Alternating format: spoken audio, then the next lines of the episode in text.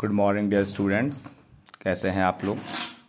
मुझे उम्मीद है कि आप बहुत अच्छे से होंगे और अपनी पढ़ाई लिखाई के साथ साथ अपने स्वास्थ्य पर भी ध्यान केंद्रित करते होंगे और बहुत ही अच्छे से अपनी सारी जिम्मेदारियां निभा रहे होंगे।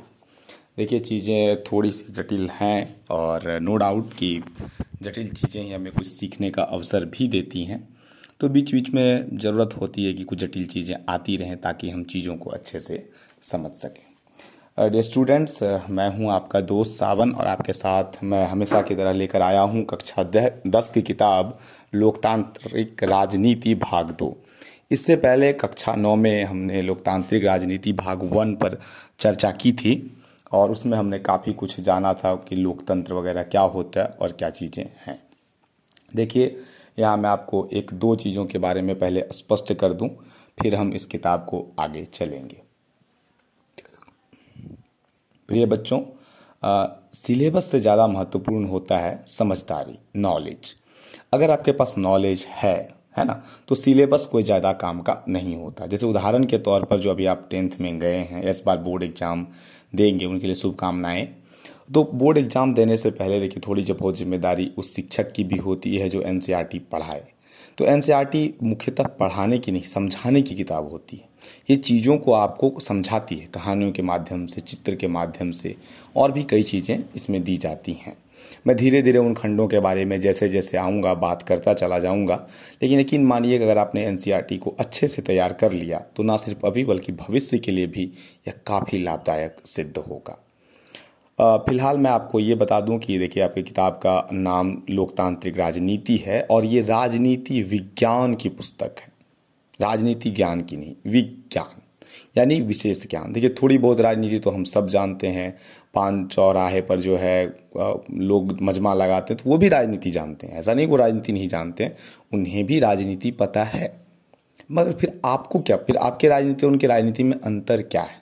तो अंतर है विशेषता का। आपको राजनीति का विशेष ज्ञान है कि भैया ये लोकतंत्र क्या होता है, जैसे संघवाद बोला जा रहा है, गठबंधन सरकार क्या होती है, उनकी मजबूरियां क्या होती हैं, ये सब आपको पता होता है। लेकिन एक सामान्य राजनीति की समझ रखने वाला व्यक्ति इन सब चीज़ों से अनजान होता है, इन सब चीज़ों से अनभिज्ञ होता है, है ना बच्चों।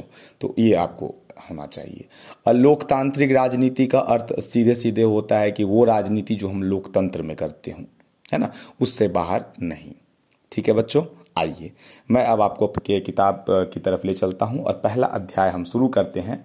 अध्याय का नाम है सत्ता की साझेदारी। पहले मैं शीर्षक को थोड़ा सा एक्सप्लेन कर दूं कि सत्ता क्या होती है। आपको क्या लगता है कि सत्ता किसे कहते हैं? सोचिए। देखिए, थोड़ी बहुत सोचने की आदत तो आपको डालनी ही चाहिए।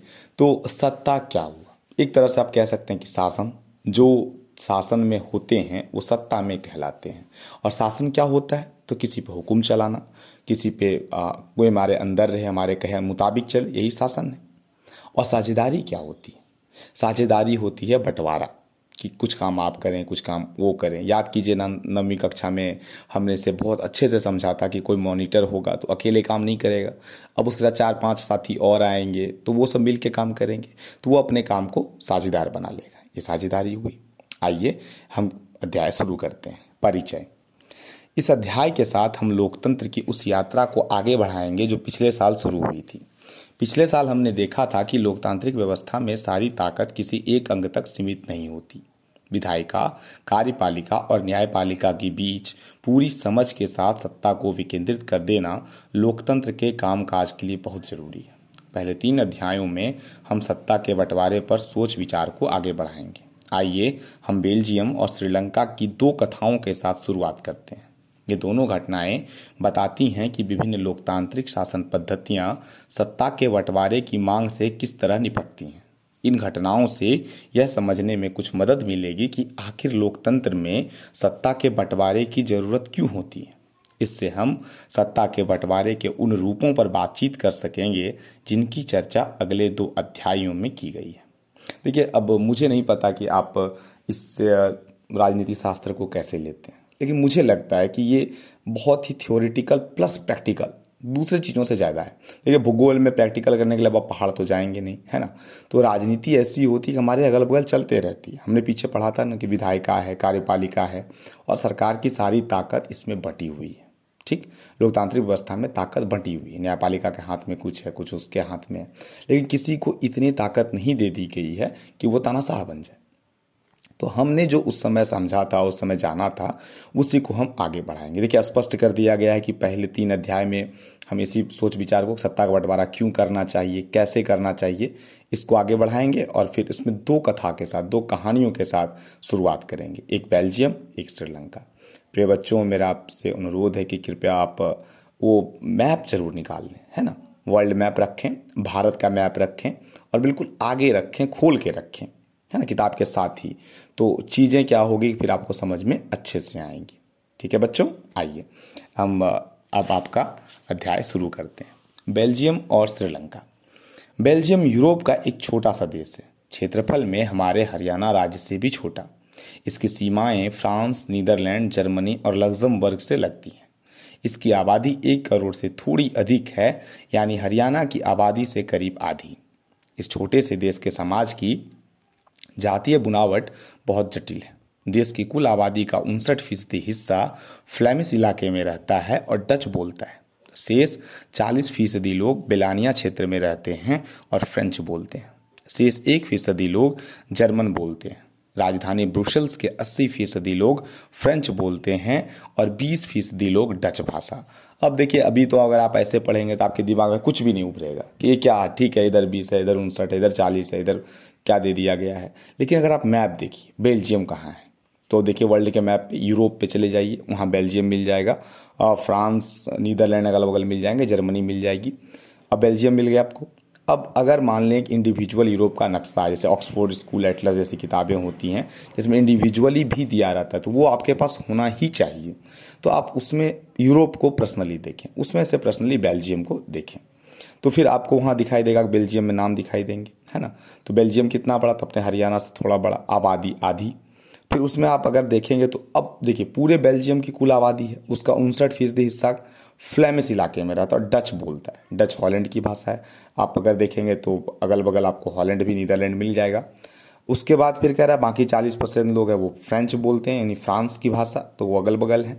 राजधानी उसकी देखिए ब्रुसेल्स मिलेगा, वहाँ पे अस्सी फीसदी लोग फ्रेंच बोलते हैं, यानी इधर चालीस लेकिन वहाँ अस्सी, और बीस फीसदी लोग डच भाषा बोलते हैं। अब समस्या क्या उभरी, अल्पसंख्यक फ्रेंच भाषी तुलनात्मक रूप से ज़्यादा समृद्ध और ताकतवर रहे हैं।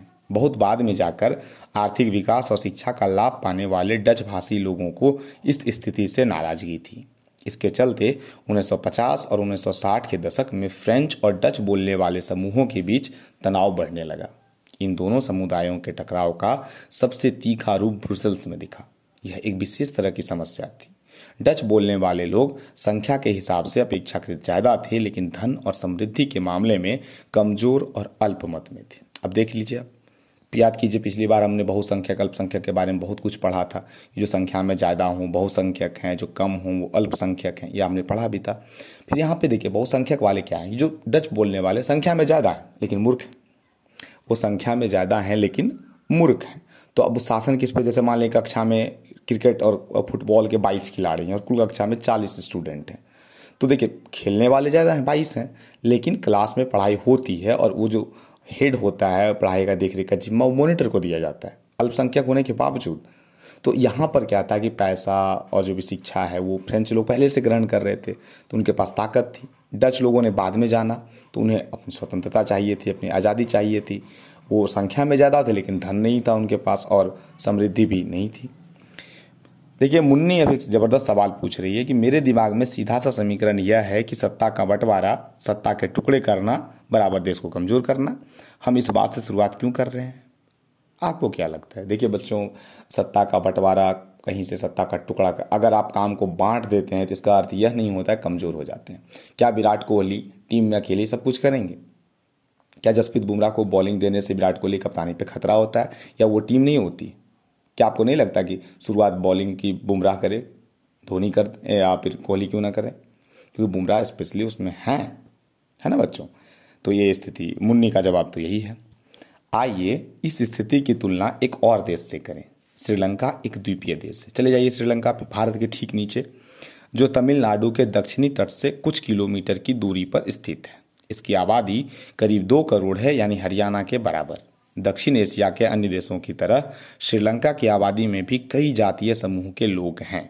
सबसे प्रमुख सामाजिक समूह सिंघलियों का है, जिनकी आबादी कुल जनसंख्या की चौहत्तर फीसदी है। फिर तमिलों का नंबर आता है, जिनकी आबादी कुल जनसंख्या में अठारह फीसदी है। तमिलों में भी दो समूह हैं, श्रीलंकाई मूल के तमिल और हिंदुस्तानी तमिल, जो औपनिवेशिक शासनकाल में बगानों में काम करने के लिए भारत से लाए गए लोगों की संतान हैं। मौजूदा श्रीलंका के नक्शे पर गौर करें तो पाएंगे कि तमिल मुख्य रूप से उत्तर और पूर्वी प्रांतों में आबाद हैं। अधिकतर सिंहली भाषी लोग बौद्ध हैं, जबकि तमिल भाषी लोगों में कुछ हिंदू हैं, कुछ मुसलमान। श्रीलंका की आबादी में ईसाई लोगों का हिस्सा सात फीसदी है और वे सिंहली और तमिल दोनों भाषा बोलते हैं। देख रहे हैं कि यहाँ पे दो आ गया है। बहुसंख्यक सिंहली लोग हैं, है ना, वो लोग बौद्ध धर्म को भी मानते हैं, और अल्पसंख्यक तमिल हैं। तो तमिल में भी दो तमिल हैं, एक जो वहाँ पहले से हैं और एक जो तमिलनाडु से गए हुए हैं। तो यहाँ के जो संतान हैं वो अलग तमिल माने जाते हैं, वो अलग तमिल माने जाते हैं, है ना। और श्रीलंका की आबादी, जैसे यहाँ पर एक और शब्द आया कि दक्षिण एशिया के अन्य देशों की तरह, तो दक्षिण एशिया क्या हुआ? आप एशिया में चले आइए। दक्षिण एशिया में भारत, श्रीलंका, पाकिस्तान, बांग्लादेश, अफगानिस्तान, म्यांमार, इस तरह से देश आते हैं। और इन देशों में एक ही तरह की जातियाँ नहीं रहती, कई जातियाँ रहती हैं, बहुत जातियाँ रहती हैं। आइए बच्चों, अब आप दो मैप देखिए, दोनों तरफ आप किताबों की दी गई है। उसमें आप देखें कि ब्रुसेल्स का मैप आपके बाएं पेज पर, पेज नंबर दो पे दिया गया है। उसे देखिए, ब्रुसेल्स राजधानी क्षेत्र, उसे एक अलग रंग से किया गया है। फिर वैलोन फ्रांस भाषी क्षेत्र जो है, वहाँ देखिए लाल रंग से है वो। फ्लेमिश को पीले रंग से किया गया और जर्मन भाषी को आड़े तिरछे लाइन से किया गया है। तो आप देख रहे हैं सबसे ज़्यादा क्षेत्र किसका है, तो फ्रेंच भाषियों का और फ्लेमिश भाषियों का। लगभग लगभग वेलोन और फ्लेमिश जो हैं वो लगभग लगभग एक जैसे हैं।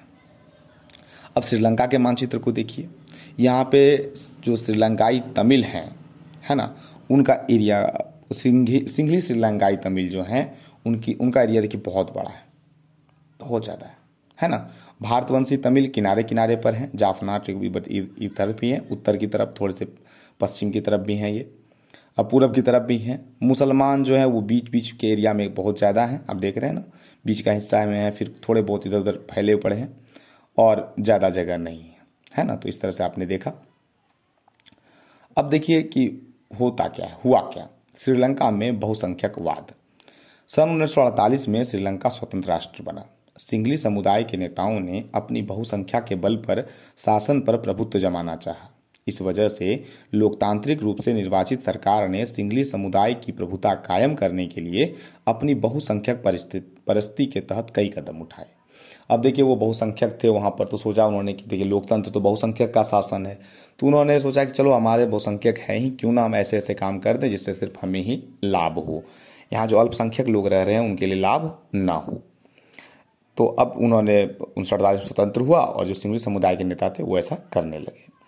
उन्नीस सौ छप्पन में एक कानून बनाया गया जिसके तहत तमिल को दरकिनार कर सिंघली को एकमात्र राजभाषा घोषित कर दिया गया।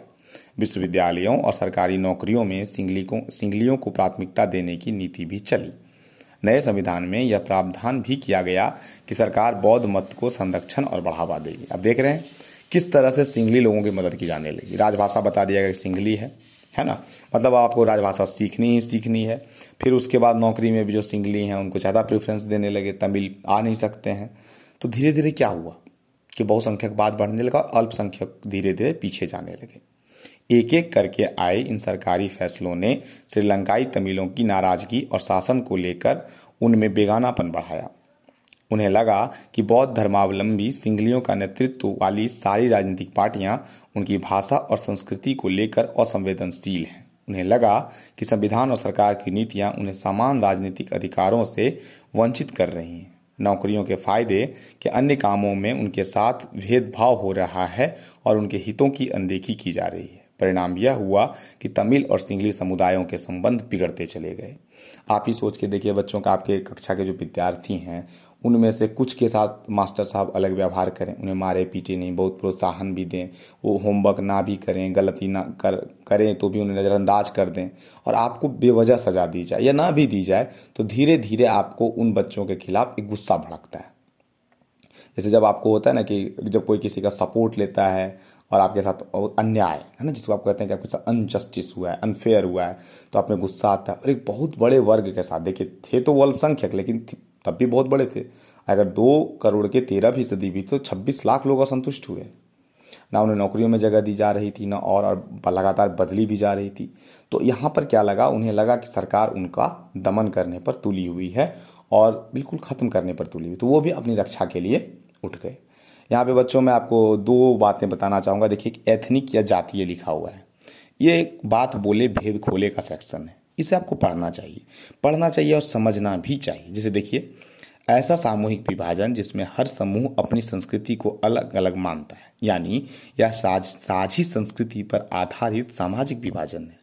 किसी भी जातीय समूह के सभी सदस्य मानते हैं कि उनकी उत्पत्ति समान पूर्वजों से हुई है और इसी कारण उनकी शारीरिक बनावट और संस्कृति एक जैसी है। जरूरी नहीं कि ऐसे समूह के सदस्य किसी एक धर्म के मानने वाले हों या उनकी राष्ट्रीयता एक हो। अभी उदाहरण के तौर पर मान लीजिए कि हम ये कह दें कि हम आर्य जाति के हैं, है ना, आर्य इथनिक के हैं। तो भारत में देखिए, हिंदू मुस्लिम जो है वो तो बात की बचाती हैं, लेकिन हम ये कहेंगे कि जितने भी आर्य लोग थे हम सब आर्य हैं। तो आर्य का पहचान बताएंगे, देखिए आर्य का पहचान थोड़ा रंग गोरा होगा, नाक थोड़े से उठे हुए होते हैं, थोड़े लंबे भी होते हैं, ये लड़ाके भी होते हैं। तो अभी इस तरह के जो गुण होंगे वो सब आर्य में आ जाएंगे। तो कुछ मुसलमानों में भी ये गुण होंगे तो हम उन्हें आर्य कह देंगे, है ना। ये इथनिक या जातीय होता है। तो जातीय बुनावट वही हुई, जटिल है, अब समझ में नहीं आएगा आपको कि कौन किधर है। और फिर देखिए, दूसरे किताब में आपको दिया गया बहुसंख्यकवाद।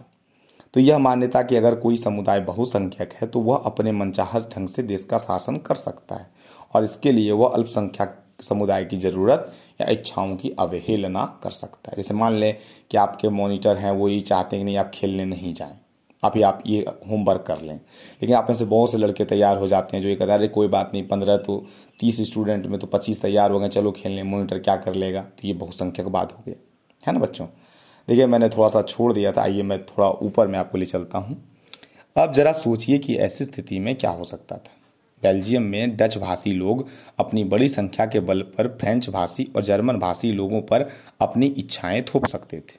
इससे उनके बीच की लड़ाई और बढ़ जाती, संभव था इससे देश बंट जाता और ब्रुसेल्स पर दोनों पक्ष अपना दावा ठोकते। श्रीलंका में सिंगली आबादी का बहुमत और ज़्यादा था और वे लोग मुल्क में अपनी मनमानी चला सकते थे। आइए अब यह देखें कि असल में दोनों देशों में क्या हुआ। देखिए क्या हो सकता है, सिंपल सी बात है, जहाँ जिनकी संख्या ज़्यादा है वहाँ पे वो शासन करना चाहते हैं, वो चाहते हैं कि हमारा ही शासन हो, हमारे लोग ही शासन में रहें और हमें तमाम तरह की सुविधाएं मिले। लेकिन अब ऐसा संभव है कैसे, दोनों देशों में क्या क्या हुआ। अभी तो आप श्रीलंका के बारे में थोड़ा जान ही चुके हैं, आगे देखिए क्या हुआ। यहाँ पर मुन्नू एक सवाल पूछ रहा है आपसे, बहुसंख्यक समुदाय के शासन में क्या हर्ज है, अगर श्रीलंका में सिंगलियों का राज नहीं होगा तो किसका राज होगा। क्या लगता है बच्चों, क्या पच्चीसों बच्चों को पढ़ाई छोड़कर फुटबॉल खेलने चला जाना चाहिए? क्या बहुसंख्यक का राज हर वक्त सही होता है? क्या शिक्षक द्वारा दिए गए होमवर्क का पूरा नहीं करना चाहिए, भले ही बहुत बड़े बहुत बड़ी संख्या में आप इसके पक्ष में ना हो तो भी। आइए, श्रीलंकाई तमिलों ने अपनी राजनीतिक पार्टियां बनाई और तमिल को राजभाषा बनाने, क्षेत्रीय स्वायत्ता हासिल करने तथा शिक्षा और रोजगार में समान अवसरों की मांग को लेकर संघर्ष किया। लेकिन तमिलों की आबादी वाले इलाके की स्वायत्तता को, उनकी मांगों को लगातार नकारा गया। उन्नीस सौ अस्सी के दशक तक उत्तरी पूर्वी श्रीलंका में स्वतंत्र तमिल इलम बनाने की मांग को लेकर अनेक राजनीतिक संगठन बने। श्रीलंका में दो समुदायों के बीच पारस्परिक अविश्वास ने बड़े टकराव का रूप ले लिया। देख रहे हैं तमिल, अब तमिलों ने देखा कि यार ये तो दिक्कत हो रही है, बहुसंख्यक लोग मनमानी कर रहे हैं, तो इन्होंने भी अपनी पार्टियां बनाना शुरू कर दी। इन्होंने भी दल बनाए और लगातार आंदोलन करने लगे, हमें समान अवसर दीजिए, हमें बराबरी का हक दीजिए, स्वायत्ता दीजिए। और लेकिन जो बहुसंख्यक वाले थे वो लगातार कहे नहीं भी नहीं देंगे, क्योंकि वो नहीं चाहते थे सत्तापन का शासन छूट जाए। अब क्या हुआ, अब ये लोग कहेंगे हमको स्वतंत्र तमिल चाहिए, अलग तमिल कर दीजिए, अगर आपके साथ नहीं रहना चाहते हैं, जो मेरा हिस्सा है जिधर हम ज़्यादा हैं उधर अलग कर दीजिए। अब दोनों में से कोई मान नहीं रहा था, तो फिर सामुदायिक जो विश्वास था, एक दूसरे पर अविश्वास था, ना ये बहुसंख्यक पे कर रहे थे और ना ही बहुसंख्यक अल्पसंख्यक पर कर रहे थे। तो फिर ये टकराव शुरू हो गया। यह टकराव गृह युद्ध में परिणत हुआ। परिणाम स्वरूप दोनों पक्ष के हजारों लोग मारे जा चुके हैं, अनेक परिवार अपने मुल्क से भागकर शरणार्थी बन गए हैं।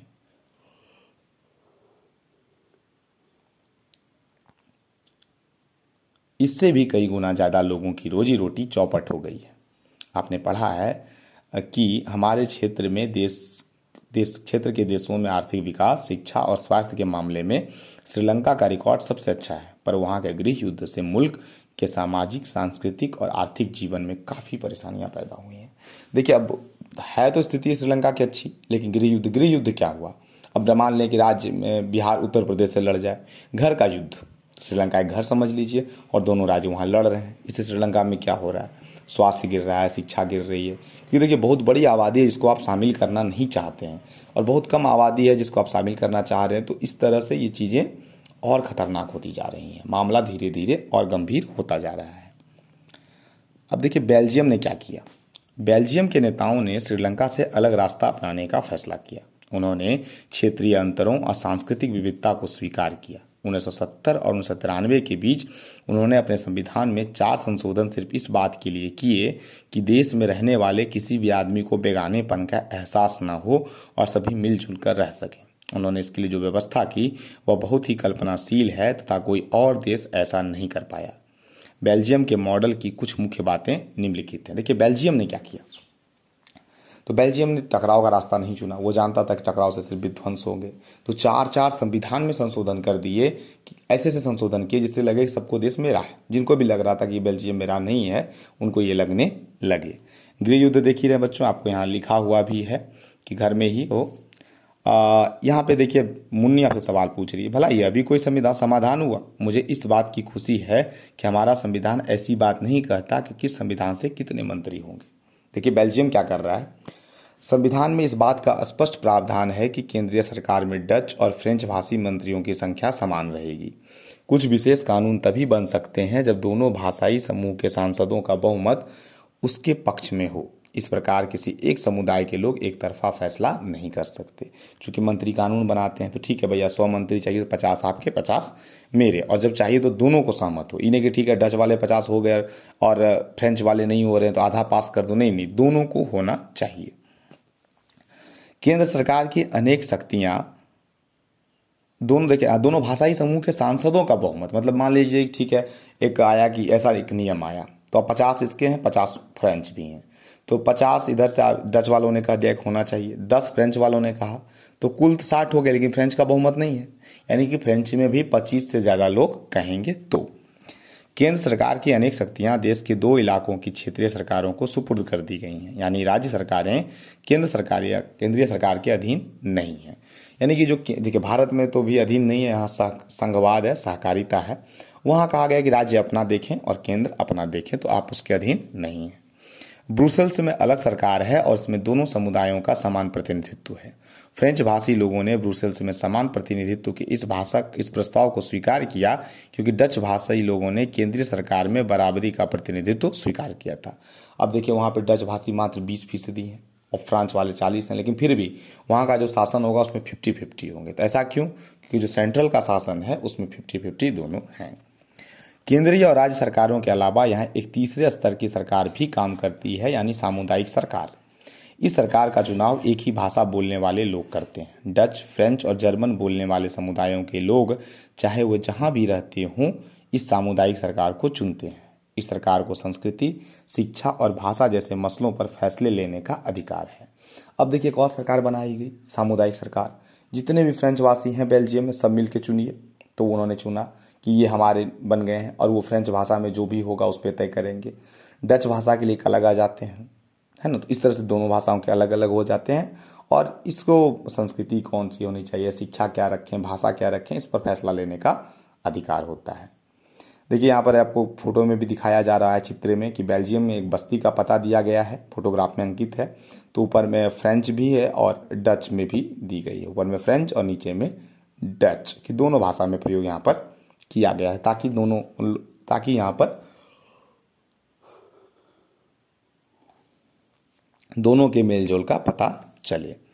अब मुन्नी के सवाल का जवाब दे देखिए, मुन्नी तो कह रही है कि भारत में तो ऐसा कुछ नहीं है कि किसने क्या मंत्री हों। तो एक बात आप ये भी जानें कि भारत की सांस्कृतिक विविधता बहुत ज़्यादा है और बहुत अलग अलग तरह के लोग यहाँ रहते हैं, ये बहुत बड़ा भी है, तो ज़रूरी नहीं है किस तरह की चीज़ें हो ही। अब वहाँ की आबादी भी कितनी है, देखिए दो करोड़ मात्र आबादी है, हरियाणा इतनी बड़ी जगह है मात्र ब्रुसेल्स, तो इस तरह से वहाँ के लिए चीज़ें दूसरी हैं। आपको बेल्जियम का मॉडल कुछ जटिल लग सकता है, निश्चित रूप से यह जटिल है खुद बेल्जियम में रहने वालों के लिए भी, पर यह व्यवस्था बेहद सफल रही है। इससे मुल्क में गृह युद्ध की आशंकाओं पर विराम लग गया है, वरना गृह युद्ध की स्थिति में बेल्जियम भाषा के आधार पर दो टुकड़ों में बंट गया होता। जब अनेक यूरोपीय देशों ने साथ मिलकर यूरोपीय संघ बनाने का फैसला किया तो ब्रुसेल्स को उसका मुख्यालय चुना गया। आप देख रहे हैं बेल्जियम में स्थित यूरोपीय संघ की संसद। यूरोपीय संघ एक बहुत मतलब पूरे यूरोप के देशों ने मिलकर वो संघ बनाया है। हाल में ब्रिटेन उससे अलग भी हो गया था, तो उसने कहा कि आपका मुख्यालय कहाँ होना चाहिए, तो बेल्जियम को अपनाया गया। देखिए बेल्जियम की प्रक्रिया थोड़ी जटिल तो है लेकिन काफ़ी सटीक भी है। इससे क्या गृह युद्ध टला है, वरना दोनों देश लड़ते, दोनों राज्यभाषी लड़ते, अपने अपने राज्यों के लिए लड़ते और फिर ये चीज़ें क्या होती, बेल्जियम को दो टुकड़े में बांट देती। तो आपके कहने का मतलब है कि सत्ता में हिस्सेदारी से हम ज़्यादा ताकतवर होते हैं? यह बात तो कुछ अजीब लगती है। खैर जरा सोचने दीजिए।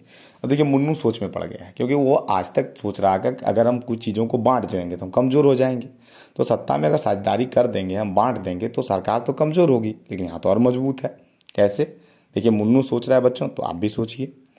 देखिए अखबारनामा यहाँ पर दिया गया है बच्चों, ये मैं आपसे बहुत बहुत अनुरोध करूँगा कि इसे प्लीज़ कीजिए, अखबारें पढ़िए। देखिए लिखा रहेगा अखबारें पढ़ें, युद्ध और लड़ाई की कतरनों को जमा करें, पांच पांच छात्रों के दो समूह यह कर दें, अपना अपना जमा करें फिर कतरन मिलाएं और इसमें जो दिया गया है उसकी कोशिश उसको बनाने की कोशिश करें।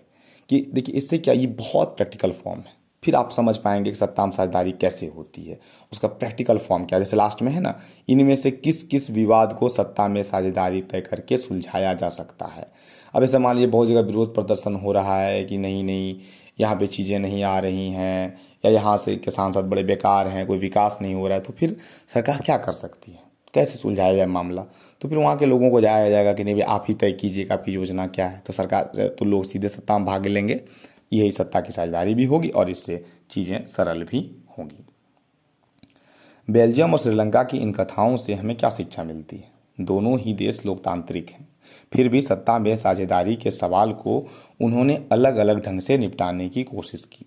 बेल्जियम के नेताओं को लगा कि विभिन्न समुदाय और क्षेत्रों क्षेत्रों की भावनाओं का आदर करने पर ही देश की एकता संभव है। इस एहसास के चलते दोनों पक्ष सत्ता में साझेदारी करने पर सहमत हुए। श्रीलंका में ठीक उल्टा रास्ता अपनाया गया। इससे यह पता चलता है कि अगर बहुसंख्यक समुदाय दूसरों पर प्रभुत्व कायम करने और सत्ता में उनको हिस्सेदार न बनाने का फैसला करता है तो इससे देश की एकता संकट में पड़ जाती है। देखिए बच्चों ये दो बातें कही जा रही है कि बेल्जियम ने एक रास्ता चुना, श्रीलंका ने एक रास्ता चुना। श्रीलंका ने सोचा कि ठीक है हम अल्पसंख्यक जो है उनको दबा देंगे, उनकी बात को नहीं सुनेंगे, बहुसंख्यक हैं ही। तो देखिए वो सत्तर साल से पीड़ित रहा। वहाँ पे जो भारत से जो आगे होना चाहिए था उसको स्वास्थ्य, शिक्षा, इस मामले में धीरे धीरे पिछड़ गया क्योंकि वहाँ गृह युद्ध छिड़ गया। श्रीलंका और बेल्जियम ने इसे टाल दिया। क्यों टाला? तो बेल्जियम ने सत्ता में साझेदारी की लोगों ने समझा कि यहाँ की जो भावनाएं हैं अल्पसंख्यक समुदाय की वो सही है, अल्पसंख्यक समुदाय की भावनाओं को ठेस नहीं पहुँचाना चाहिए। तो दोनों पक्षों को आप भी सत्ता में हिस्सेदारी लीजिए, आप भी लीजिए। श्रीलंका में क्या किया गया तो इसके ठीक विपरीत कदम उठाए गए। वहाँ पे कह दिया कि नहीं जो बहुसंख्यक लोग हैं सिर्फ वही काम कर सकते हैं और जो बहुसंख्यक नहीं है वो ये काम नहीं कर पाएंगे या बहुसंख्यकों को ऐसी सत्ता या सरकार नहीं मिलेगी। देखिए बच्चों उन्नू सोच रहा है, मुन्नू सोच रहा है, क्या आप सोच रहे हैं? सत्ता में साझेदारी से क्या लगता है आपको कि देश मजबूत होंगे, शासन मजबूत होगा या कमज़ोर? देखिए मुन्नू तो लगातार सोचे जा रहा है, आप भी सोच के देखिए और जो अखबारनामा है उसे कीजिए, वो करने के लिए ही दी जाती है। प्रिय बच्चों आज हमने पढ़ाई की कि कैसे दे कैसे दो, इसमें हमने परिचय खंड में जाना कि लोकतंत्र की जो विशेषताएं होती हैं वो सत्ता में साझेदारी भी एक है। फिर सत्ता में साझेदारी क्या है इसको हमने दो कहानियों से जाना, एक बेल्जियम और एक श्रीलंका से। फिर हमने यह भी जाना कि बेल्जियम में क्या हुआ है और श्रीलंका में क्या हुआ है, फिर बेल्जियम से कैसे वहाँ के नेता निपट रहे हैं, श्रीलंका में कैसे नेता निपट रहे हैं। तो हमने देखा कि बेल्जियम ने एक जटिल मॉडल अपनाया लेकिन मॉडल जटिल होने के बावजूद भी वो काफ़ी सफल रहा। उसने तीन तरह की सरकारें गठित कर दी कि जो केंद्र में हैं वहाँ पचास परसेंट डच और पचास परसेंट फ्रांसीसी चाहिए और उसके बाद कानून बनाना है तो दोनों के बहुमत होने चाहिए, इनके भी छब्बीस उनके भी छब्बीस, तब जाके बात बनेगी, अगर एक में भी नहीं तो नहीं बनेगी। फिर राज्य सरकारें बनाई गई, वहाँ जैसे जैसी सरकारें थी, जैसे मान लीजिए जहाँ फ्रेंच बोलने वाले ज़्यादा थे तो वहाँ फ्रेंच की सरकार रही, जहाँ डच थे वहाँ डच हो गई, और लेकिन राज्य सरकारें केंद्र के अधीन नहीं रही। राजधानी ब्रुसेल्स को मान लिया गया कि ये बिल्कुल अलग क्षेत्र है तो वहाँ एक तीसरी सरकार बैठा दी गई जहाँ पर फ्रेंच डच भाषी बीस परसेंट ही रहते हैं ब्रुसेल्स में, लेकिन वो भी सत्ता में साझेदारी पचास करेंगे और फ्रांस के लोग भी पचास परसेंट करेंगे। तो इस तरह से ब्रुसेल्स ने मामला सुलझाया। श्रीलंका ने उल्टा कदम उल्टा कदम उठाया, उसने लोगों को, वहाँ के जो बहुसंख्यक थे उन्होंने वहाँ के अल्पसंख्यकों पर अत्याचार किया, उन्हें नौकरियों में जगह नहीं दी, उनके साथ भेदभाव किया। तो फिर क्या हुआ, वहाँ पर गृह युद्ध छिड़ा। अब गृह युद्ध में क्या हुआ, बहुत से लोग हताहत हुए, मारे गए। अब देखिए, लोग मारे जाएंगे, हताहत होंगे, आपके यहाँ स्थितियाँ बिल्कुल ख़राब रहेंगी, तो कोई निवेश नहीं करेगा, फिर रोज़गार नहीं आएगा, स्वास्थ्य नहीं होगा, शिक्षा नहीं होगी, हमेशा बाधित रहेगी। तो इस तरह से श्रीलंका में जो प्रगति होनी चाहिए थी भारत की तुलना में वो ज़्यादा नहीं दिखी। फिर हमने जातीय को जाना, जातीय क्या होता है, बहुसंख्यक बाद क्या होता है, हमने ये देखा। और हमने यह भी देखा कि सत्ता में साझेदारी अगर सही ढंग से निभाई जाती है तो फिर एक तरह से तो जनता को लाभ होता ही होता है, क्योंकि वो तो लोकतंत्र भी मजबूत होता है। क्योंकि सत्ता में आप साझेदारी करते हैं तो हर लोग को लगता है कि वह भी उसका एक हिस्सा है। मान लीजिए कक्षा में आप जाएं और शिक्षक आपसे कभी कोई सवाल ना पूछें, कोई विद्यार्थी आपसे बातचीत ना करे, तो फिर आपको कैसा लगेगा, है ना, बहुत अजीब या बुरा ढंग का लगेगा। तो यही हाल इसमें भी होता है। प्रिय बच्चों, मैंने ये चैप्टर समाप्त चैप्टर का पहला अध्याय पढ़ा है, जिसे मैं कल इस अध्याय का पहला चैप्टर पढ़ा है, सॉरी माफ़ कीजिएगा। कल मैं इसका दूसरा अध्याय या फिर अगले एपिसोड में हम इसका दूसरा अध्याय पढ़ेंगे, जो इससे भी मज़ेदार होगा। तब तक के लिए मैं आपका दोस्त सावन आपसे विदा लेता हूँ। टाई टाई बाय बाय, व्यस्त रहिए, मस्त रहिए। Good morning my dear students, कैसे हैं आप लोग। उम्मीद करता हूँ कि आप सब बहुत अच्छे होंगे, मस्त होंगे, व्यस्त होंगे, अपने कार्य को कर रहे होंगे और पढ़ने पढ़ाई को काफ़ी इंजॉय कर रहे होंगे। प्यारे बच्चों, हम कल हमने कल पढ़ाई की थी, हमने पिछले सॉरी पिछले ऑडियो में मैंने ये चर्चा की थी कि सत्ता की साझेदारी क्या होती है। आज मैं आपको उससे थोड़ा आगे लिए चलूँगा। मैं हूँ आपके साथ आपका दोस्त सावन, और मैं आपका बहुत बहुत स्वागत करता हूँ। इस ऑडियो में हम ये चर्चा करेंगे कि सत्ता की साझेदारी जरूरी क्यों होती है। हमने पिछले भागों में पढ़ा कि जो शासन है वो तीन भागों में बंटता है, न्यायपालिका, कार्यपालिका और विधायिका। इससे क्या होता है कि, कि किसी एक को तानाशाही बनने का मौका नहीं मिलता है। हमने दो उदाहरण लिए, एक बेल्जियम के थे और दूसरे श्रीलंका के। और फिर हमने उससे यह भी जाना कि बेल्जियम और श्रीलंका के उदाहरणों से कि बेल्जियम और वहाँ सत्ता की बंटवारा किस प्रकार हुआ, सत्ता की साझेदारी किस प्रकार हुई। फिर हमने यह भी देखा था कि बेल्जियम ने तो बहुत अच्छे से सुलझा लिया था, लेकिन श्रीलंका में मामला थोड़ा उलझ गया था। आइए आज हम इस विषय पर चर्चा करें कि सत्ता की साझेदारी होती ही क्यों है। एक ऊपर में देखिए आपको फोटो दी गई है, है ना, जर्मन इंजीनियरिंग का बेहतरीन नमूना। एक कार है जिसकी दो स्टीयरिंग दी गई है, है ना। चलिए उसके बारे में हम जरा बाद में बात करेंगे, मगर आइए सबसे पहले हम सत्ता की साझेदारी क्यों जरूरी है इस विषय पर बात करते हैं। इस प्रकार सत्ता के बंटवारे के पक्ष में दो तरह के तर्क दिए जा सकते हैं। पहला, सत्ता का बंटवारा ठीक है क्योंकि इससे विभिन्न सामाजिक समूहों के बीच टकराव का अंदेशा कम हो जाता है। चूँकि सामाजिक टकराव आगे बढ़कर अक्सर हिंसा और राजनीतिक अस्थिरता का रूप ले लेते हैं, इसलिए सत्ता में हिस्सा दे देना राजनीतिक व्यवस्था के स्थायित्व के लिए अच्छा है। बहुसंख्यक समुदाय की इच्छा को बाकी सभी पर थोपना तात्कालिक तौर पर लाभकारी लग सकता है, पर आगे चलकर यह देश की अखंडता के लिए घातक हो सकता है। बहुसंख्यकों का आतंक सिर्फ अल्पसंख्यकों के लिए ही परेशानी पैदा नहीं करता, अक्सर यह बहुसंख्यकों के लिए भी बर्बादी का कारण बन जाता है। तो ये कह रहा सत्ता की साझेदारी क्यों जरूरी है, तो उसके पक्ष में क्या तर्क है।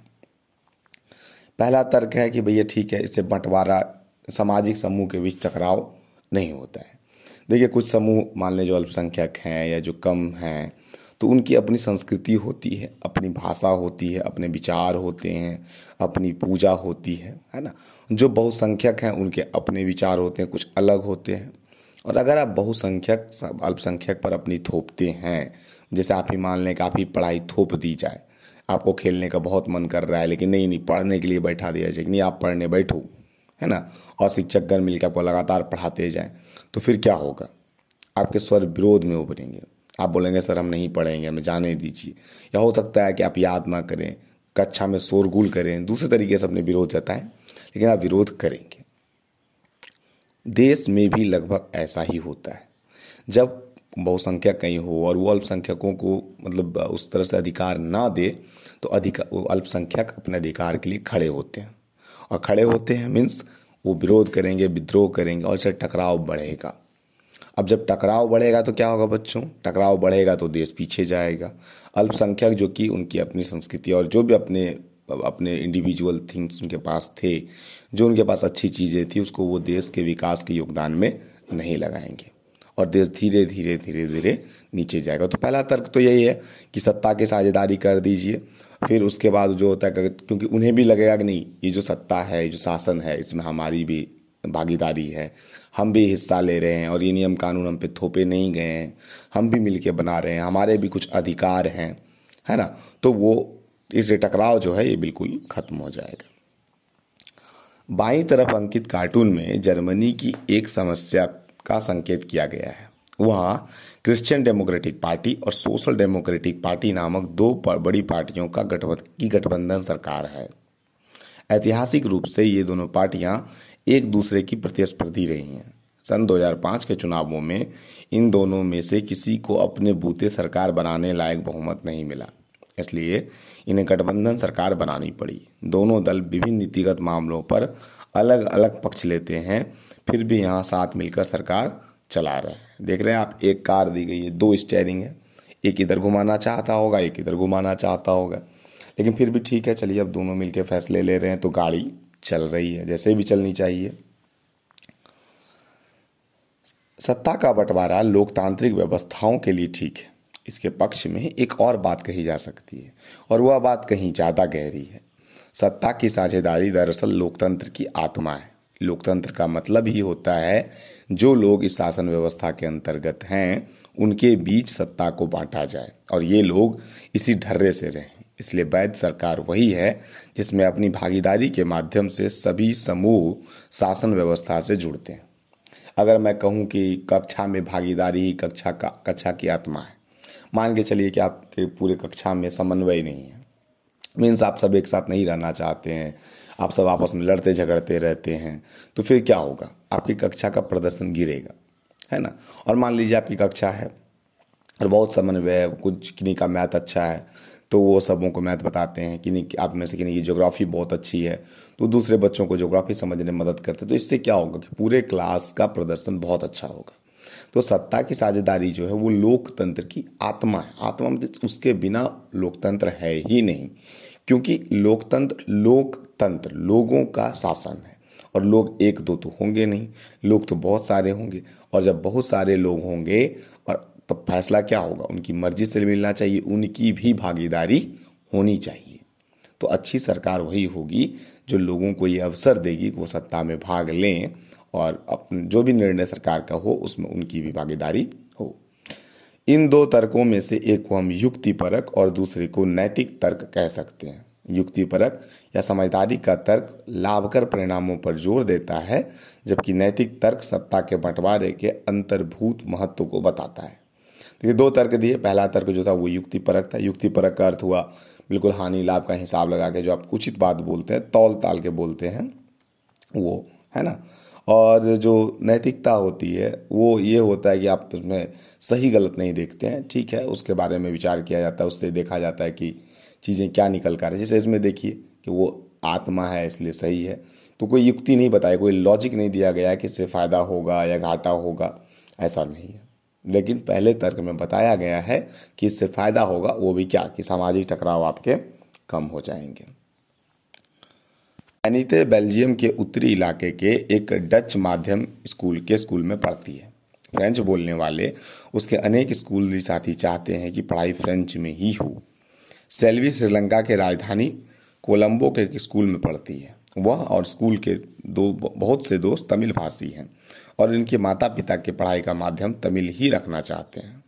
कौन सी सरकार एनीते और सेल्वी के माता पिता की इच्छा पूरी कर सकती है, किसे सफलता मिलने की संभावना अधिक है और क्यों? देखिए एनीते तो बेल्जियम में रह रही है, उसके पढ़ाई बहुत चाहते हैं। अब बेल्जियम में क्या है, तो बेल्जियम में देखिए फिफ्टी फिफ्टी का मामला है, वहाँ तो एक अलग सरकार ही, मतलब बेल्जियम की सरकार थोड़ी सी अलग है। तो एनीते की तो संभावना पूरी हो जाएगी क्योंकि सरकार जो वहाँ की है वो उसकी मदद कर देगी। श्रीलंका की जहाँ तक बात है तो यहाँ मुश्किल है, क्योंकि यहाँ पे आप देख रहे हैं सिंगली भाषा को ज़्यादा सपोर्ट किया जा रहा था। तो श्रीलंका में जो रह रही है उसके लिए थोड़ी सी चीज़ें मुश्किल होंगी, सेल्वी के लिए चीज़ें थोड़ी मुश्किल हैं और अनिता के लिए चीज़ें थोड़ी आसान हैं। आइए बच्चों, अब एक कहानी दी गई है तो हम कहानी पढ़ें और कहानी के माध्यम से समझें। खलील की उलझन। जैसा कि होता आया है, इस बार भी विक्रम रात की खामोशी में अपनी मोटरसाइकिल चलाया जा रहा था और बैताल उसकी पीठ पर बैठा था। हमेशा की तरह इस बार भी यह सोचकर कि कहीं विक्रम को नींद ना आ जाए, बैताल ने अब कहानी सुनाना शुरू किया। अब अब जा एक चीज़ देखिए बच्चों कि कहानी क्या है और ये कैरेक्टर्स क्यों दिए जाते हैं। देखिए, कहानी वो माध्यम होती है जो हमें सिखाती है, बहुत ही बहुत ही मतलब ज़बरदस्त तरीके से सिखाती है, इसलिए कहानी को शिक्षा का सबसे अच्छा माध्यम माना जाता है। अब देखिए, विक्रम बेताल की कहानियाँ बहुत फेमस है और एनसीईआरटी की किताबें इसलिए बहुत अमूल्य होती हैं, मतलब एक बहुत ही सिस्टमेटिक ढंग से तैयार की जाती हैं। इस कहानी में आप देखेंगे कितने बढ़िया से कितनी बढ़िया तरीके से उन्होंने आपको समझाया है, कितना बढ़िया उनका अप्रोच रहा है समझाने के प्रति, जो एक इंसाइट डेवलप करना चाहिए वो डेवलप करने के प्रति। बेरूत शहर में खलील नाम का एक आदमी रहता था। उसके माँ बाप अलग अलग समुदाय के थे। उसके पिता ऑर्थोडॉक्स ईसाई थे तो माँ सुन्नी मुसलमान। आधुनिक शहर के लिए यह कोई अनूठी बात न थी। लेबनान में अलग अलग समुदाय के लोग रहते थे और राजधानी बेरूत में भी बस जाते थे। वे साथ साथ साथ रहते थे, मेल जोल होता था, पर गृह युद्ध में वो एक दूसरे से लड़ते भी थे। खलील का एक चाचा ऐसी ही लड़ाई में मारा गया था। देखिए, बात बता रहा है कि लेबनान है, उसका एक बेरूत शहर है, तो वहाँ लोग रह रहे हैं। तो कौन कौन रह रहे हैं? तो एक ऑर्थोडॉक्स ईसाई हैं जो शास्त्र सम्मत, इसको कहिए आप, जो बहुत कायदे से रहते हैं, वो ईसाई हैं और मुसलमान भी हैं। तो उन दोनों की माँ बाप दोनों अलग अलग धर्म के थे, लेकिन कोई बात नहीं, अब तो चलता है। गृह युद्ध की समाप्ति के बाद लेबनान के सारे नेता साथ मिलकर बैठे और विभिन्न समुदायों के बीच सत्ता के बंटवारे के कुछ बुनियादी नियमों पर सहमत हुए। इन नियमों के अनुसार तय हुआ कि देश का राष्ट्रपति मेरोनाइट पंथ का कोई कैथोलिक ही होना चाहिए, सिर्फ सुन्नी मुसलमान ही प्रधानमंत्री हो सकता है। उप प्रधानमंत्री का पद ऑर्थोडॉक्स ईसाई और संसद के अध्यक्ष का पद सिया मुसलमान के लिए तय हुआ। इस समझौते के अनुसार आगे से ईसाई फ्रांस से संरक्षण की मांग नहीं करेंगे और मुसलमान भी पड़ोसी सीरिया के साथ एकीकरण की मांग छोड़ने पर सहमत हुए। जब ईसाइयों और मुसलमानों के बीच यह समझौता हुआ था तब दोनों की आबादी लगभग बराबर थी। बाद में मुसलमान स्पष्ट रूप से बहुमत में आ गए, पर दोनों पक्ष अभी भी उस समझौते का आदर करते हुए उसे मान रहे हैं। अब देखिए, गृह युद्ध हुआ तो जब लेबनान में ख़त्म हो गया, फिर लेबनान ने क्या तय किया? वहाँ के कुछ लोग बैठे, जो भी मंत्री थे वो बैठे, उन्होंने कहा देखिए इस तरह से तो मामला बिगड़ जाएगा, तो हम क्या करें? सब ने आपस में बैठकर एक फैसला किया कि जो प्रधानमंत्री हैं वो इस धर्म के हो जाएंगे, जो राष्ट्रपति हैं वो किसी और धर्म के होंगे, जो लोकसभा स्पीकर हैं वो और धर्म के होंगे। तो भैया इसके बदले आपको कुछ करना भी होगा। ईसाई फ्रांस से शरण नहीं मांगेंगे और मुसलमान लोग सीरिया की सीरिया से मदद नहीं मांगेंगे, उसके साथ एक होना नहीं चाहेंगे। इन बातों पर वहाँ पे सहमति हो गई। पहले देखिए, बात दोनों की बराबर थी, मतलब मुसलमान और ईसाई दोनों लगभग लगभग आबादी बराबर थी। बाद में मुसलमानों की आबादी बहुत रूप से ज़्यादा बढ़ गई, लेकिन फिर भी दोनों उस समझौते पर टिके थे। खलील को इस समझौते में बड़ी गड़बड़ी लगती। वह राजनीतिक महत्वाकांक्षा वाला लोकप्रिय व्यक्ति है, लेकिन मौजूदा व्यवस्था के रहते वह सबसे बड़े पद पर पहुंच ही नहीं सकता। वह ना तो माँ के धर्म को मानता है और ना ही पिता के। असल में वह चाहता ही नहीं है कि उसे किसी भी धर्म से जोड़कर पहचाना जाए। उसे समझ में नहीं आता कि लेबनान में भी अन्य सामान्य लोकतंत्रों की तरह क्यों नहीं चलता। उसका कहना है सिर्फ चुनाव कराइए, हर किसी को चुनाव लड़ने की आज़ादी दीजिए और जिसे सबसे ज़्यादा वोट मिले वह राष्ट्रपति बन जाए, भले ही वह किसी समुदाय का हो। लेकिन उसके जिन बड़े बुजुर्गों ने गृह युद्ध देखा है, उनका कहना है कि मौजूदा व्यवस्था ही शांति की सबसे अच्छी गारंटी है। अब देखिए, खलील साहब चाहते हैं कि वो प्रधानमंत्री बने, वो राष्ट्रपति बने, लेकिन ये संभव है ही नहीं, ये संभव नहीं है। संभव क्यों नहीं है? इसके पीछे तर्क देखिए, जो उनके बड़े बुजुर्ग है, कहते बेटा अभी तुमने देखा कहाँ है, गृह युद्ध तो हमने देखा, बहुत खूंखार लड़ाई हुई थी और हम लड़ना नहीं चाहते हैं, शांति की व्यवस्था है, हम चाहते हैं कि हम चुपचाप बैठें और शांत रहें। अभी कहानी ख़त्म भी नहीं हुई थी कि वे टीवी टावर के पास पहुँच गए। यहाँ वे रुक सकते थे। बेताल ने जल्दी से कहानी खत्म की और अपना सवाल विक्रम से पूछा, अगर आपको लेबनान का कानून फिर से लिखने का अधिकार होता तो आप क्या करते? क्या पुरानी व्यवस्था ही चलने देते या आप कुछ नया करते। बेताल विक्रम और अपने बीच हुए समझौते को दोहराना नहीं भूला। अगर आपके दिमाग में स्पष्ट जवाब है और आप फिर भी नहीं बताते तो आपकी मोटरसाइकिल जाम हो जाएगी और आप आगे नहीं बढ़ पाएंगे। अब देखिए, बेताल ने तो विक्रम को उलझन में डाल दिया। उसने कहा, आपको क्या लगता है विक्रम, बताओ कि खलील सही है? चलो ठीक है, तुम ही वहाँ के बन गए तो तुम क्या करोगे? पूरा जो व्यवस्था चल रही है वही चलने दोगे पुरानी या कुछ नया सुधार करोगे? और हाँ, अगर तुम्हारे पास जवाब हैं और तुम नहीं दोगे, तुम्हारी चक्का, तुम्हारा जो गाड़ी का पहिया है, जम जाएगा। देखिए, प्रतीकात्मक रूप से तो उधर विक्रम बेताल है, लेकिन यहाँ पे जो बेताल होता है, जो ये हमारे दिमाग हमारा दिमाग ही बेताल है, हमारा दिमाग ही विक्रम है।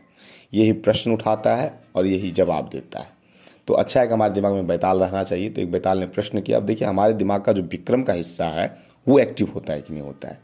क्या आप बेचारे विक्रम के को बेताल के सवाल का जवाब देने में मदद कर सकते हैं? क्या लगता है बच्चों आपको? थोड़ी सी जटिल तो है। खलील का कहना बिल्कुल सही है कि चुनाव होने चाहिए। देखिए, गृह युद्ध हुआ, ठीक है, उसमें बहुत सारे लोग भी मरे, बहुत सारे लोग भी हताहत हुए, लेकिन यहाँ पर क्या है कि सत्ता का बंटवारा उचित ढंग से हो तो रहा है, मतलब उस ढंग से नहीं, धर्म के आधार पर हो रहा है। और धीरे धीरे मुसलमान बढ़ रहे हैं, तो मान लीजिए एक न एक दिन ऐसी स्थिति आएगी जब वहाँ बहुसंख्यकवाद पनपेगा, और बहुसंख्यकवाद पनपेगा तो फिर लोकतंत्र, और तो फिर क्या होगा, वहाँ से गृह युद्ध होने की संभावना फिर बढ़ जाएगी। और मान लीजिए अगर राष्ट्रपति के चुनाव हों तो फिर लोगों को खुलकर मिलेगा मौका कि हम वोट देंगे, हम वोट दें, हम वोट दें। इसके अलावा कुछ और नियम भी संशोधित करने होंगे कि ऐसा भी हो सकता है कि मान लेगा अगर हम इसे चुनाव को कर दें तो चुनाव में ये भी हो सकता है कि जो मुसलमान बहुसंख्यक हैं वो राष्ट्रपति बना लें और इस बार इस समझौते के विरुद्ध और भी कई कड़े नियम बनाएं। तो उस तरह से भी गृह युद्ध शुरू हो सकता है। तो अब देखिए, इसमें करना क्या है, तो इसमें कुछ प्रतिबंधों के साथ नए नियम बनाए जाएं। इसमें राष्ट्रपति का चुनाव कोई भी व्यक्ति कर सकता है, है ना। तो ये इस तरह से इसका विक्रम का ये जवाब हुआ। कुछ प्रतिबंध आपको लगाने होंगे। सत्ता की साझेदारी के रूप, राजनीतिक सत्ता का बंटवारा नहीं किया जा सकता। इसी धारणा के विरुद्ध सत्ता की साझेदारी का विचार सामने आया था। लंबे समय से यही मान्यता चली आ रही थी कि सरकार की सारी शक्तियां एक व्यक्ति या किसी खास स्थान पर रहने वाले व्यक्ति समूह के हाथ में रहनी चाहिए। अगर फैसले लेने की शक्ति बिखर गई तो तुरंत फैसले लेने और उन्हें लागू करना संभव नहीं होगा। देखिए, शुरू में सत्ता के साझेदारी के बहुत विरोध हुए। क्यों विरोध हुआ कि भैया अब निर्णय लेना है तो उसमें प्रधानमंत्री लेंगे, उनके अगल बगल के लोग लेंगे, दस पचास लोगों को शामिल करने की क्या ज़रूरत है कि भैया आप भी आ जाओ, आप भी आ जाओ, इसकी तो कोई ज़रूरत ही नहीं है और फैसले होंगे भी नहीं। लेकिन लोकतंत्र का एक बुनियादी सिद्धांत है। बुनियादी सिद्धांत मतलब समझिए बच्चों, ये बहुत बड़ी लाइन है, मैं चाहूँगा कि आप इसे अंडरलाइन कर लें कि लोकतंत्र का एक बुनियादी सिद्धांत है कि जनता ही सारी राजनीतिक शक्ति का स्रोत है। इसमें लोग स्वशासन की संस्थाओं के माध्यम से अपना शासन चलाते हैं। एक विभिन्न समूहों और उनके विचारों को उचित सम्मान दिया जाता है और सार्वजनिक नीतियां तय करने में सबकी बातें शामिल होती हैं। इसलिए उसी लोकतांत्रिक शासन को अच्छा माना जाता है जिसमें ज़्यादा से ज़्यादा नागरिकों को राजनीतिक सत्ता में हिस्सेदार बनाया जाए। देखिए न, क्या कह रहा है कि लोकतंत्र का बुनियादी सिद्धांत ही क्या है कि जनता सारी राजनीतिक शक्ति का स्रोत है। मीन्स आप जो भी प्रधानमंत्री बनेंगे, जिस पे भी शासन करेंगे, जितने भी बड़े पोस्ट पे चले जाएंगे, उन सारे के पीछे पावर जनता की है। और यकीन मानिए कि एक ऐसी टॉर्च की कल्पना कीजिए जिसका बैटरी डाउन है या बैटरी खराब है, सेल खराब है, तो फिर वो टॉर्च जलेगी कैसे, आपके पावर दिखेंगे कैसे अगर जनता ही तैयार नहीं है।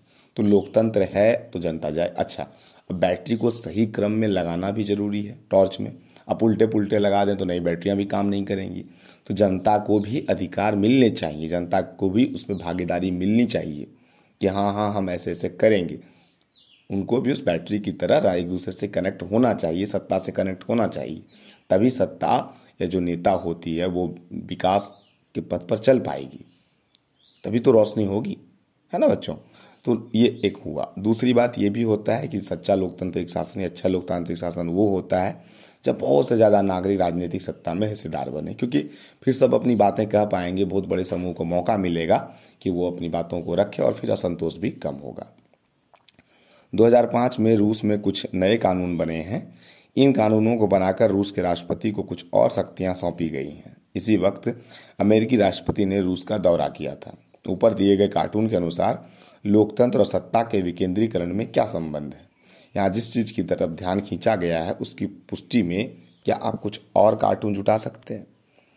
देख रहे हैं कि बुश साहब हाँके जा रहे हैं, व्लादिमीर सत्ता की बागडोर केवल हमारे हाथ में रहे, और व्लादिमीर पुतिन साहब भी बैठे हुए हैं। दोनों ये चाहते हैं कि डेमोक्रेसी चल तो रही है और दोनों पर हमेशा वो बैठे रहें, मतलब जैसे वो चाहें डेमोक्रेसी वैसे ही चले। अब आप सत्ता देखिए करा कि विकेंद्रीकरण में क्या संबंध है, यहाँ सत्ता किसके हाथ में आ गई है? इधर सिर्फ पुतिन के हाथ में है और वहाँ सिर्फ बुश के हाथ में है। आधुनिक लोकतांत्रिक व्यवस्थाओं में सत्ता के साझेदारी के अनेक रूप हो सकते हैं। आइए हम कुछ प्रचलित उदाहरणों पर गौर करें। शासन के विभिन्न अंग जैसे विधायिका, कार्यपालिका और न्यायपालिका के बीच सत्ता का बंटवारा रहता है। इसे हम सत्ता का क्षैतिज वितरण कहेंगे, क्योंकि इसमें सरकार के विभिन्न अंग एक ही स्तर पर रहकर अपनी अपनी शक्ति का उपयोग करते हैं। ऐसे बंटवारे से यह सुनिश्चित हो जाता है कि कोई भी एक अंग सत्ता का असीमित उपयोग नहीं कर सकता। हर अंग दूसरे पर अंकुश रखता है। इससे विभिन्न संस्थाओं के बीच सत्ता का संतुलन बनता है। लोकतांत्रिक संस्थाओं के बारे में नवमीं कक्षा में पढ़ते हुए हमने देखा था कि हमारे देश में कार्यपालिका सत्ता का उपयोग करती जरूर है, पर यह संसद के अधीन कार्य करती है। न्यायपालिका की नियुक्ति कार्यपालिका करती है, पर न्यायपालिका ही कार्यपालिका पर और विधायिका द्वारा बनाए गए कानूनों पर अंकुश रखती है। इस व्यवस्था को नियंत्रण और संतुलन की व्यवस्था भी कहते हैं। देखिए, इसको आम बोलचाल की भाषा में कैरोट एंड स्टिक रूल्स भी कहते हैं। अगर आप अच्छा करेंगे तो आपको गाजर मिलेगा और अगर आप गलत करेंगे तो आपको दंड मिलेगा। यहाँ थोड़ा सा ये दूसरे ढंग का है, नियंत्रण और संतुलन। कंट्रोल एंड बैलेंस की ये नीति होती है, मतलब आपको इतना मौका दिया जाएगा कि आप दूसरे पर नियंत्रण रखें, लेकिन बैलेंस करने के इतना नियंत्रण है, आपको तानाशाह बनने लायक नियंत्रण नहीं दिया जाएगा। नियंत्रण इतना दिया जाएगा कि आप संतुलन बनाकर रखें। जैसे मान लें कि अब साइकिल पर आप चल रहे हैं, तो ठीक है, साइकिल हम कैसे चला रहे हैं, चल रहे हैं, ठीक है, फिर आप जब तक बैलेंस में है पृथ्वी का गुरुत्वाकर्षण आपको नहीं खींच पाएगा।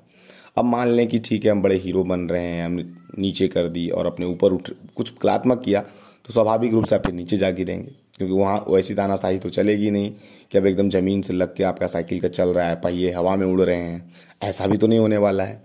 तो हमने देखिए सत्ता का विकेंद्रीक साझेदारी कई ढंगों से होती, बहुत से उदाहरण हैं।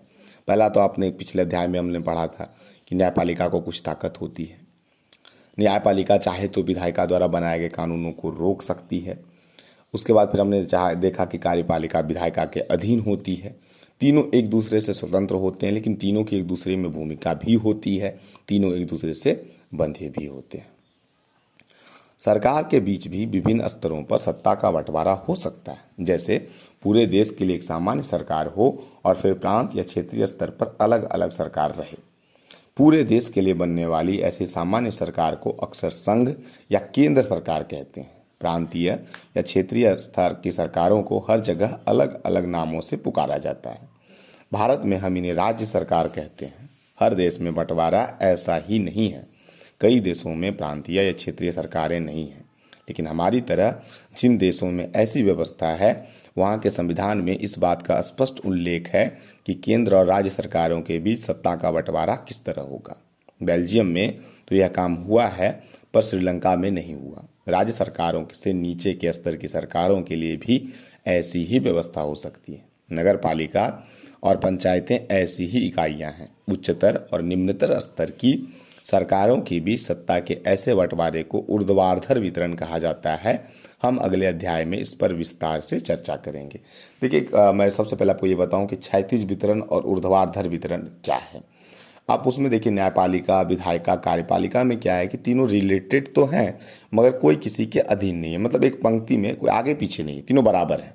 तो वो क्षैतिज वितरण हुआ। तीन चार बच्चे अगर एक लाइन में बैठ जाएं एक ही पंक्ति में, तो वो क्षैतिज हो गए। जैसे आपके क्लास में टीचर के लिए आप सब बच्चे क्या हैं, बराबर हैं, तो उनके लिए वो क्षैतिज बंटवारा हो गया।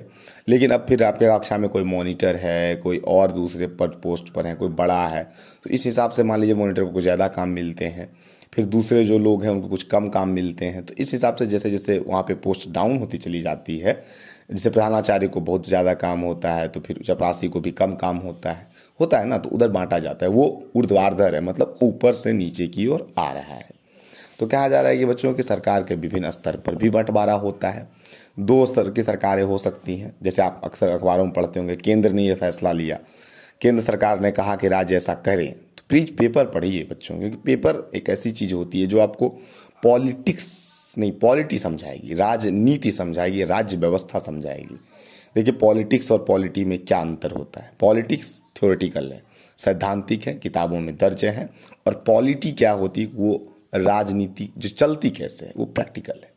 तो आप अगर अखबार पढ़ेंगे तो आपको इसमें कुछ कुछ वर्ड्स ऐसे होते हैं जो लगातार आपके दिमाग में घूमेंगे और फिर आप समझ पाएंगे। तो जो केंद्र है उनको केंद्र सरकार कहते हैं, संघ सरकार भी कहते हैं, कई अलग अलग जगहों पर अलग अलग नाम है। भारत में देखिए हम राज्य सरकार कहते हैं, है ना, कि हमारे देश में बंटवारा, कहीं पर क्षेत्रीय या प्रांतीय सरकार भी कहते हैं, जैसे बेल्जियम में। उसके अलावा फिर नीचे भी सत्ता का विकेंद्रीकरण होते जाता है। श्रीलंका में देखिए विकेंद्रीकरण नहीं हुआ, और भी नीचे होता है, पंचायत आ जाती है, नगर पालिका आ जाती है। तो अब देखिए कैसे विकेंद्रीकरण काम करता है कि आपको रोड बनाना है, अपने वार्ड मेंबर को बोलेंगे, वार्ड मेंबर मुखिया के सामने प्रस्ताव रखेंगे, मुखिया जी फिर आगे विधायक को देंगे, विधायक सांसद को देंगे, और फिर प्रधानमंत्री और ऊपर सरकार तक बात पहुँचेगी। तो जो देखिए किस तरह से बटा हुआ है, एक शाखा, अगर आप एक पेड़ बनाएं, सरकार को जड़ मान लें, तो ये सारी शाखाएं हैं जो धीरे धीरे धीरे धीरे हुई हैं। सत्ता का बंटवारा विभिन्न सामाजिक समूहों, मसलन भाषाई और धार्मिक समूहों के बीच भी हो सकता है। बेल्जियम में सामुदायिक सरकार इस व्यवस्था का एक अच्छा उदाहरण है। कुछ देशों के संविधान और कानून में इस बात का प्रावधान है कि सामाजिक रूप से कमजोर समुदाय और महिलाओं महिलाओं को विधायिका और प्रशासन में हिस्सेदारी दी जाए। पिछले साल हमने अपने देश में प्रचलित आरक्षित चुनाव क्षेत्र वाली ऐसी ही व्यवस्था के बारे में पढ़ा था। इस तरह की व्यवस्था विधायिका और प्रशासन में अलग अलग सामाजिक समूहों में को हिस्सेदारी देने के लिए की जाती है, ताकि लोग खुद को शासन से अलग न समझने लगें। अलग अल्पसंख्यक समुदायों को भी इसी तरीके से सत्ता में उचित हिस्सेदारी दी जाती है। सामाजिक विविधताओं को शासन में भागीदारी देने के लिए अलग अलग तरीकों पर हम इकाई दो में चर्चा करेंगे। अब देखिए सत्ता का बंटवारा तो कई ढंग पर भी हो सकता है। इसे मान लीजिए कि भाषाई और धार्मिक समूह पे भी हो सकते हैं कि ठीक है, जो भाषा के कम भाषाई वाले हैं या जिनकी संख्या कम है, वैसे धार्मिक लोगों को ज़्यादा अधिकार दो। मान लीजिए दो विकला आप, आप किसी के साथ रेस लगाएं और वो विकलांग है, तो क्या होगा, आपके साथ वो हार जाएगा। तो दो उपाय है, या तो आपको भी आपका भी पैर तोड़ दिया जाए समानता के लिए, या समता के लिए आपके एक पैर रस्सी, या उसको कुछ आगे कर दिया जाए। तो देखिए आपके पैर तोड़ दिए जाए तब तो दोनों ही नुकसान में रहेंगे, तो उन्हीं को कुछ आगे कर दिया जाए ताकि दौड़ लगभग लगभग बराबरी का संपन्न हो। तो इसके लिए हम उन्हें आरक्षण भी देते हैं। आपने पिछले में पढ़ा भी था कि कुछ लोगों को आरक्षण मिलता है, कुछ समूहों को आरक्षण दिया जाता है। तो ये भी सत्ता में साझेदारी का रूप होता है कि वो लोग भी आएँ, अपना पार्टिसिपेशन करें। ऐसा ना उन्हें ये ना लगे कि शासन उनकी परवाह नहीं करता है या उनसे अलग है, उनकी उनकी जरा भी फिक्र नहीं है। जैसे बहुत से विकलांग हैं या अल्पसंख्यक लोग हैं, तो उन्हें लगता ये नहीं लगना चाहिए कि सरकार या शासन जो व्यवस्था है वो हमसे भिन्न है, क्योंकि फिर तब टकराव बढ़ जाएगा। सत्ता के बंटवारे का एक रूप हम विभिन्न प्रकार के दबाव समूह और आंदोलनों द्वारा शासन को प्रभावित कर और नियंत्रित करने के तरीके में भी लक्ष्य कर सकते हैं। लोकतंत्र में लोगों के सामने सत्ता के दावेदारों के बीच चुनाव का विकल्प जरूर रहना चाहिए। समकालीन लोकतांत्रिक व्यवस्था में यह विकल्प विभिन्न पार्टियों के रूप में उपलब्ध होता है। पार्टियां सत्ता के लिए आपस में प्रतिस्पर्धा करती है। पार्टियों की यह आपसी प्रतिद्वंदता ही इस बात को सुनिश्चित कर देती है कि सत्ता एक व्यक्ति या समूह के हाथ में ना रहे। एक बड़ी समयावधि पर गौर करें तो पाएंगे कि सत्ता बारी बारी से अलग अलग विचारधारा और सामाजिक समूहों वाले पार्टियों के हाथ आती जाती रहती है। कई बार सत्ता की यह भागीदारी एकदम प्रत्यक्ष दिखती है, क्योंकि दो या अधिक पार्टियां मिलकर चुनाव लड़ती हैं या सरकार का गठन करती हैं। लोकतंत्र में हम व्यापारी, उद्योगपति, किसान और औद्योगिक मजदूर जैसे कई संगठित हित समूहों को भी सक्रिय देखते हैं। सरकार की विभिन्न समितियों में सीधी भागीदारी करके या नीतियों पर अपने सदस्य वर्ग के लाभ के लिए दबाव बनाकर यह समूह भी सत्ता में भागीदारी करते हैं। इकाई तीन में हम राजनीतिक दल, दबाव समूह और सामाजिक आंदोलनों की कार्यप्रणाली पर गौर करेंगे। अभी बच्चों एक बहुत अच्छी बात इसमें देखिए, दो वर्ड आए, एक दबाव समूह आया है। तो दबाव समूह क्या होता है? मान लीजिए कि ठीक है मैं शिक्षक हूँ, सरकारी शिक्षक हूँ और सरकार हमारा वेतन नहीं बढ़ा रही है, तो हम लोग एक समूह बना लेते हैं कि ठीक है दो तीन लाख शिक्षक हैं और सब मिलकर प्रदर्शन कर रहे हैं। अब इतनी बड़ी जनसंख्या है, सरकार को तो वोट चाहिए। अब वो कहेंगे हम वोट आपको देंगे नहीं, विरोध प्रदर्शन करेंगे, हमारे परिवार नहीं देंगे। तो सरकार पर दबाव बनता है कि उनके लिए कुछ किए जाए, उनके लिए कुछ नियम बनाए जाए, उनको कुछ फ़ायदा पहुँचाया जाए। तो फिर क्या हुआ? अब देखिए उन्होंने सत्ता में साझेदारी दे दी, सत्ता में साझेदारी हुई ना, उनके लिए नियम बनाए जा रहे हैं या वो भी नियम को बनवा रहे हैं, इस तरह से कहा जाए तो, है ना। वो सत्ता में साझेदारी कर रहे हैं।